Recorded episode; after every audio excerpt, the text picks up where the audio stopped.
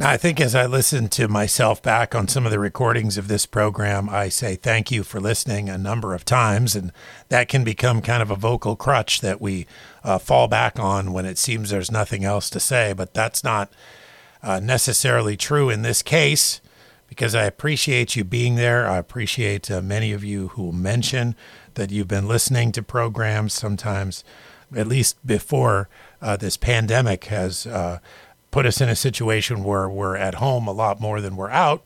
I heard many of you say that you were listening to something in particular on Take Note and you appreciated it, and that happened a lot. And even now, I've heard via um, a message on Facebook or on text that you're listening, and I really appreciate you being there, uh, especially at this time uh, when uh, we're all going through this pandemic together. It's a privilege for me to be here and to be able to open up the scriptures and, and do a quick study through something. And that's what we're doing today in Second Peter uh, chapter 1, verses 1 through 8. And this passage of scripture is, is talking to us about what we should add to our faith. It says, give a lot of diligence, give hard work, labor at, adding to your faith virtue, and to virtue knowledge. And then it says to knowledge temperance. It's two really fantastic words that uh, I think we find in this passage temperance and uh, patience. Uh, they're great definitions that we find in Scripture, uh, what these two mean, and they, they come back to back. So, this idea of temperance is self control. In fact, many uh, translations of the Scripture say self control. It's the virtue of one who masters his desires, his passions, his appetites, especially his sensual appetites. Can you imagine this? This is a quite uh, an amazing thing. We're in this battle every day against the, the world, the flesh, and the devil.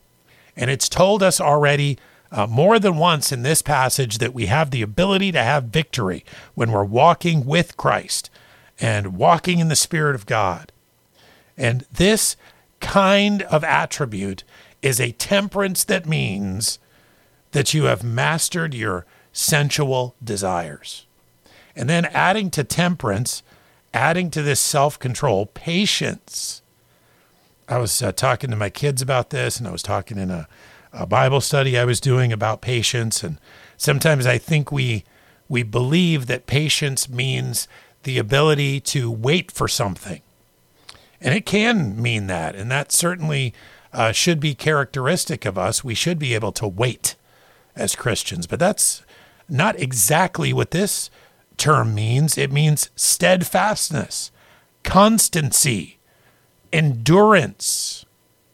And this has one of my favorite uh, definitions of a New Testament word that I can remember. And I've read it many times on Take Notes. So you perhaps, if you're a regular listener, have heard it before.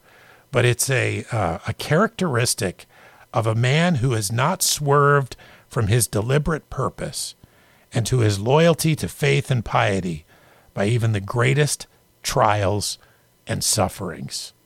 I mean, it's someone who can't be taken off course.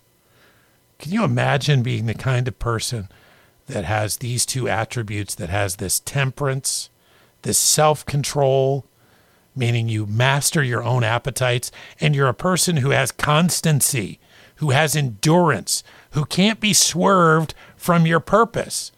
No matter what uh, faces you, no matter what trials, what sufferings befall you, you do not turn from your course, the course that God has set out for you.